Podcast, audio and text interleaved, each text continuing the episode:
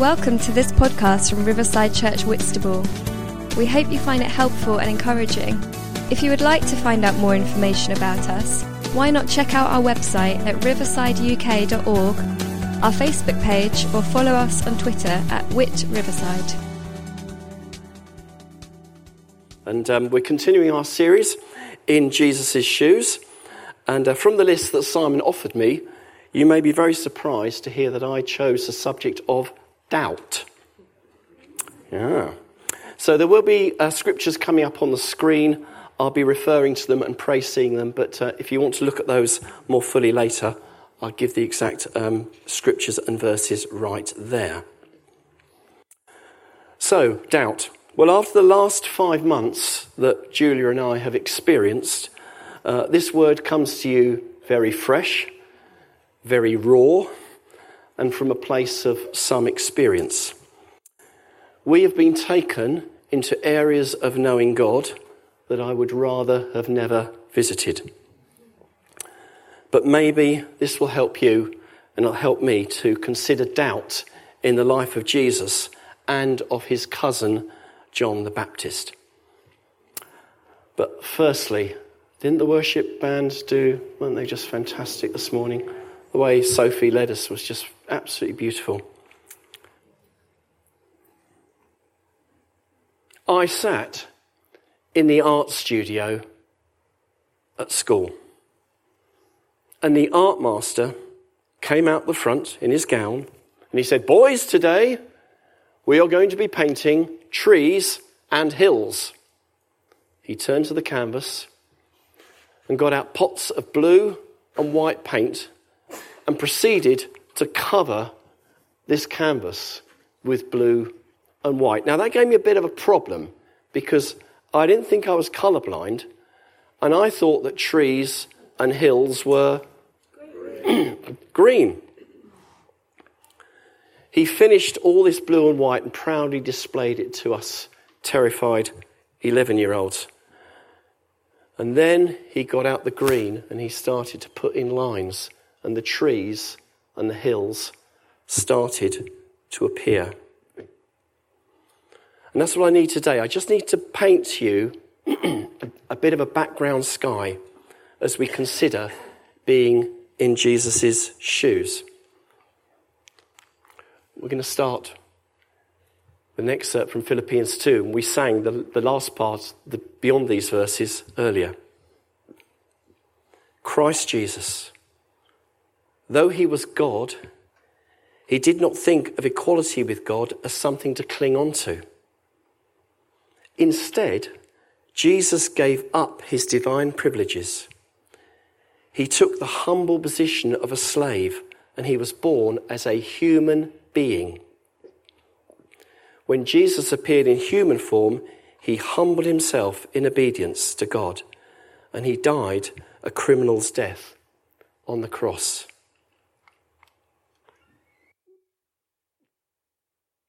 The Bible tells us that Jesus is totally God and he was totally man. It's, it's really very difficult to get our heads around that, but it's crucial, a crucial truth for our salvation. And Paul tells the Philippians that although Jesus was completely God, he laid aside that deity.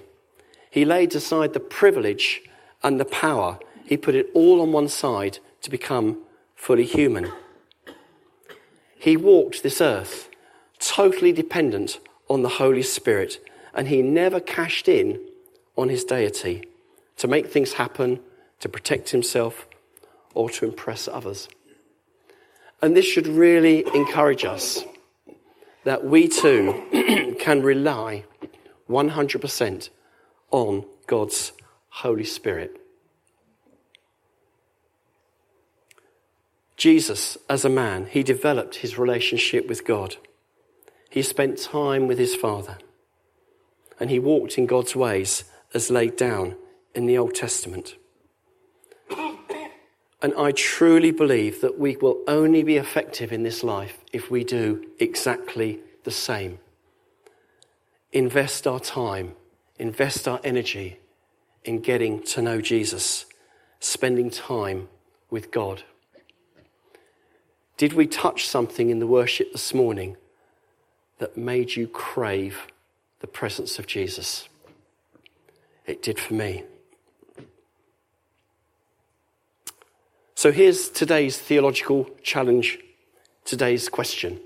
Did Jesus have doubts? I won't put it to a vote. but Jesus was related to John the Baptist, so I've, helped it, I've found it helpful to consider what it was like to walk in John the Baptist's shoes as well. Now, in the New Testament, which is near the back of your Bible, in Luke chapter 1 and John chapter 1, we find out about John's background. He is a miracle baby. His elderly parents tell an amazing story. His father, Zach- uh, Zachariah, encounters an angel during worship. Now, when was the last time I encountered an angel or the presence of God during worship? It's a challenge to me. Elizabeth, now pregnant, is visited by Mary, who is expecting Jesus. It turns out to be a glorious, wonderful worship and prophetic time. And from that, we get the Magnificat, you know, the soul, my soul magnifies the Lord, and so forth. John is born, and Zachariah, after a year of silence, ladies, husbands silent for a year. after a year of silence, he bursts into praise. He bursts into prophecy. The whole region hears about it. It's all looking really good. Praise the Lord. However, from the very beginning, Zechariah doubted. He encountered an angel and he doubted. He received the promise that he had longed for and yet he doubted. John was conceived in doubt. John grew up with all of these promises all over him, and then, as a typical teenager, he goes off. He goes off to the wilderness. He wears weird clothes. He eats weird food. How did Zechariah and Elizabeth feel about that? They had faithfully carried these prophecies about John after years of disappointment, even waiting for his birth. And now John goes off to a wilderness. Surely, surely they doubted his promises. Surely they doubted their parenting skills. Surely they doubted their ability to help John fulfill his calling. So, the tough question Am I, are you walking in their shoes today? I believe some are. You have a great prophecy over your life, or you've experienced an amazing touch from God. Remember people coming back from wildfires two or three years ago, absolutely enthused with what God had said. But now that dream seems to be far off. That dream seems to have gone off into the wilderness. Understandably, doubt has crept in. Did God call me? Did I do something wrong?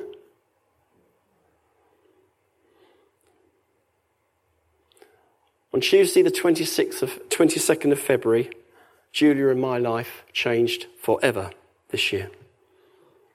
Julia fell downstairs, was thrown into a world of excruciating pain, loss of freedom, loss of mobility, loss of dignity, loss of choice. In a nutshell, loss. And as I knelt beside her, pleading with the ambulance to come quickly, through the tears, I phoned Keeley, and she got the church praying. That meant everything to us. Today, I want to thank each and every one of you from the very bottom of my heart for praying for us both and for caring for us. We were so grateful. Now, in the shock of that accident, we tried to pray ourselves, and I found it, I found it almost impossible. Only through the tears and the shaking, all I could croak was, God, help. After many hours of suffering in the corridor, seemingly abandoned in an overstretched A&E, it felt like God had abandoned us too. So, did I doubt that God was with us? So you get your stones out now. well, in absolute brutal honesty, yes. But no. Now, I love the Bible. I was brought up in Christian circles, and I know the scripture, He'll never leave us nor forsake us. And I truly believe God says, I will never leave you and I will never forsake you. Yet, did I doubt at that specific time? Yeah, but no. Bryn Jones, a prophetic teacher who has had a great impact on my early days walking with Jesus, he said, It's intense pressure that reveals what is really inside of us. It is intense pressure that really reveals what's inside of us. Now, I know it's not just me, but I put up barriers, wear masks, worry about my image.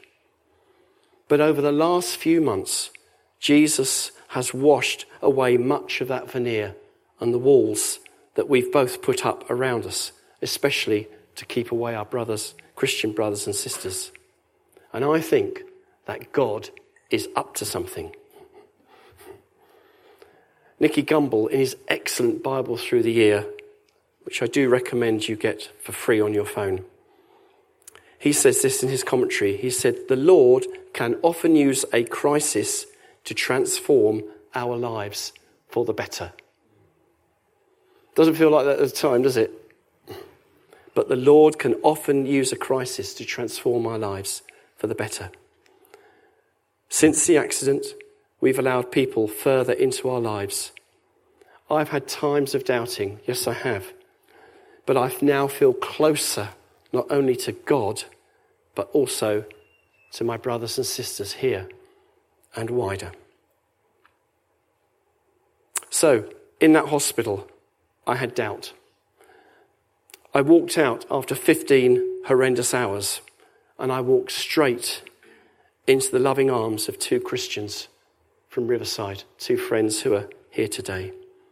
They gave up their sleep to bring me home.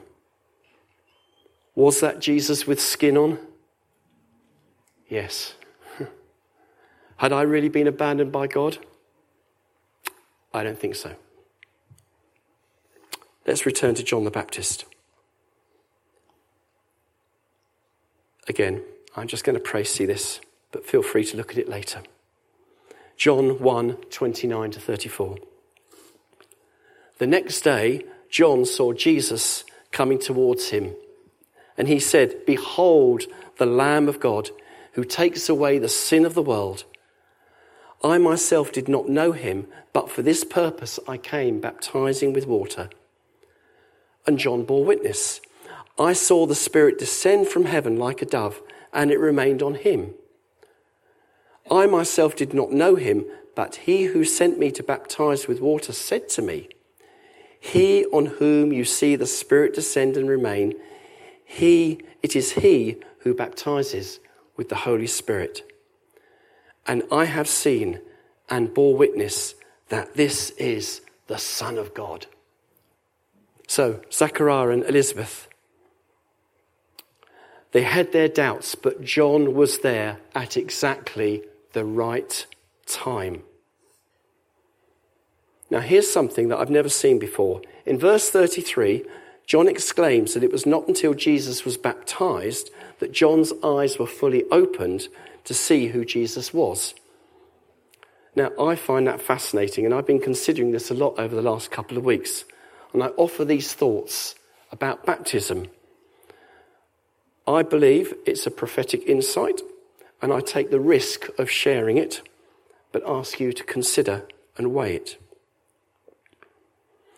If you are physically baptizing someone, it is usual to pray for the candidate immediately afterwards. Yeah, we do that, don't we? Here, I believe, is the challenge. Ask God to truly show you part of that person's destiny that you can pray into. when we baptize people, which is a privilege, it's good to say, Father, we just pray you bless them, fill them with your spirit, you know, encourage them in the coming days, and, you know, bless them, Lord. Thank you for them taking this step over. That's great. But we have a God who can give insights. What would it be to take the trouble to pray, to seek God, that we could really speak the word of God to those folk who are getting baptized? And here's the flip side. Some listening to my voice right now have not been baptized for whatever reason. Today, I believe the Lord lovingly invites you again to ask for baptism. It's a step of obedience, and it's, it can be a gateway to you moving on with Jesus and an opportunity to receive specific anointing and equipping from God. So, back to Jesus. After his baptism, what does Jesus do? Well, he's driven by the Spirit into the wilderness. They liked the wilderness, didn't they? and he went there to be tempted by the devil, something which Jake, who has disappeared on baby duty, uh, Jake very excellently covered that last week, so let me commend what Jake said to you last week. But the Spirit drives Jesus into the wilderness where he's tempted, and then Jesus returns in the power of the Spirit. But here's a thought how did John feel about all of that? I've just baptized my cousin. I've seen God come down on him like a dove. And now he's gone off to the wilderness. Did John have his doubts? Did I really baptize the Messiah? Could my cousin be the chosen one? Did I really see the Holy Spirit come on him? I may be stretching the story, but I believe these were real people in a real tough world. so, what happened to John? Well, he spoke the truth to a puppet king, and he went from the freedom of a desert to the confines of a prison. Now, that is a place where your doubts can her. Did John feel abandoned? Jesus didn't come to visit John in prison, as far as we're told. Ever thought about that? In fact, he had to send people to Jesus to ask if Jesus was the Messiah. Interesting, though, many commentators say that John was confident about Jesus' deity. He just sent the people to put their mind at ease. John faced his executioner did he doubt? Did I get it all wrong? We're so blessed, friends. We're so blessed we have the Bible. We, we know the whole story. And we can see the bigger picture of how God amazingly used John the Baptist. Now, as you can probably tell, I've wrestled with this topic of doubt. Rather speak on the fun stuff. But it's good to wrestle. But as I've wrestled with doubt, I see that doubt and unbelief are not seemingly closely linked. You see, unbelief, I believe, does not shift or does not shift easily, whereas doubt, I'm starting to see, embraces God's promises and kind of hangs on to Him in times of trouble. You know, I have to say this very carefully, but I don't think God is fazed by my doubts. He knows I'm created. He knows we're created. He knows we have doubts and struggles. It's okay if our lines of communication are open with Him. That's fine. We read about Gideon in the book of Judges in the Old Testament. And again, he sort of believes God, but he has doubts and lays various fleeces before God. And God, in His wonderful grace, responds through the fleece. See, Gideon, I think, actually believed God, but he didn't trust himself.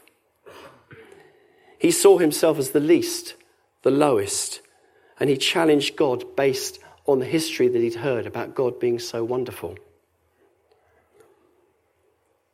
And even beyond my preparation, coming into this morning, I've just got that intense, kind of that increased sense within me that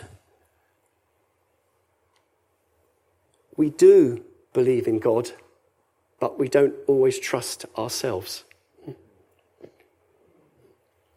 come to that in a moment. Jesus tw- chose 12 disciples, including Judas. So, in his humanity, could Jesus have doubted his choice as the months rolled by? We often see Jesus surrounded by unbelief in the religious authorities, the crowd, the disciples, and even his own family. Did Jesus ever doubt? But what did he do? Jesus kept himself focused on his Father. He kept himself focused on God's Word and being filled with the Spirit. He would often slip away to pray just to be with his Father. When Jesus heard about the terrible death of John the Baptist, he took his disciples away. Did he doubt then? See, my guess is that by that point, he was becoming deeply aware of his own forthcoming, his own forthcoming death. Resolve and an unwavering love for the world, I suggest, started to override his human doubts. So, how did, G- how did the disciples cope with Jesus' death? Well, most of the men ran away, and the women stayed and wept. Again, they didn't disbelieve, but surely they doubted as he was cruelly crucified before their eyes.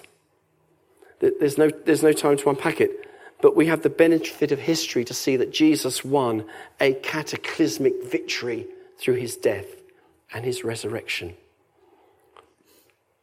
And the resurrection of Jesus is what brings me to the very heart of what I believe the Lord wants to say to us.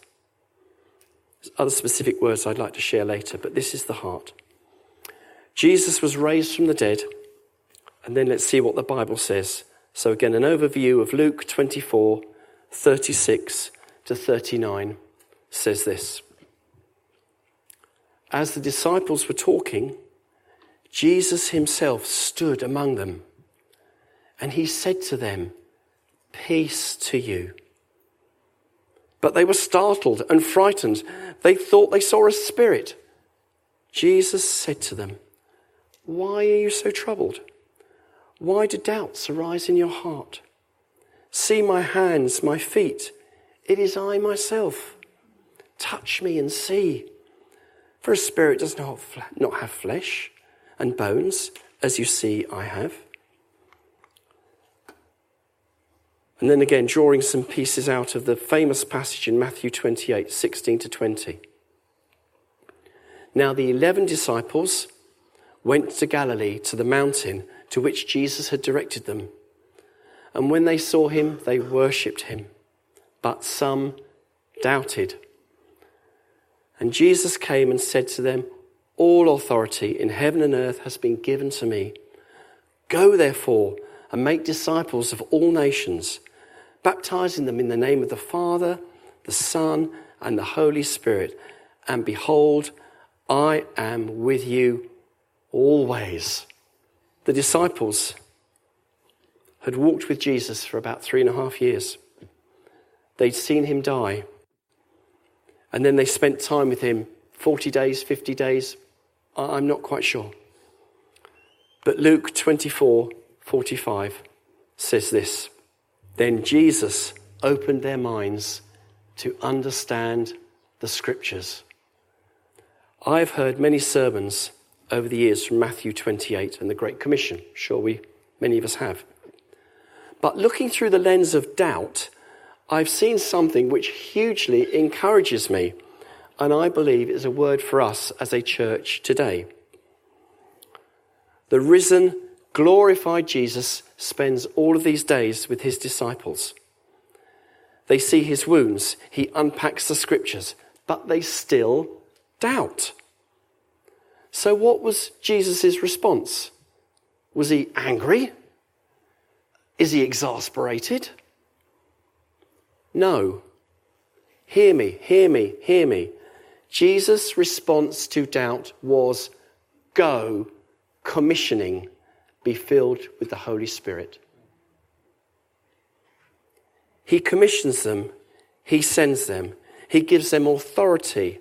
Soon afterwards, God pours out his Holy Spirit on these very worshippers and doubters. Dear friend, you may have legitimate doubts, questions, and historical issues in your life, like I do. Jesus understands, and in his own good time, he'll work those through with you. But if you doubt, then God sends you and commissions you. If you have doubt, God still sends you in the power of his Holy Spirit. Having doubts does not exclude you from serving and loving God. Even as I was looking through this again this morning, thinking about working with the children, the church of today, not the church of tomorrow, the children and the young people. If you doubt that you could do and help the children, then that is a golden opportunity to see Keeley and put your name down. I just encourage you to get into a comfortable position. I'll give you a shout and a tick, Jake. So just, just relax for a moment. Okay. Some have come today simply to worship Jesus. receive his commission, his commission afresh. Go and be filled with the Holy Spirit. Some have come today doubting Jesus. Receive his commission afresh. Go and be filled with the Holy Spirit. Today, some doubt God's love and his acceptance. Receive his commission afresh. Go, be filled with the Holy Spirit. Some have come feeling broken, overwhelmed with anxiety, with no hope for the future. And I know what that's like. Go, receive God's commission, be filled with the Holy Spirit.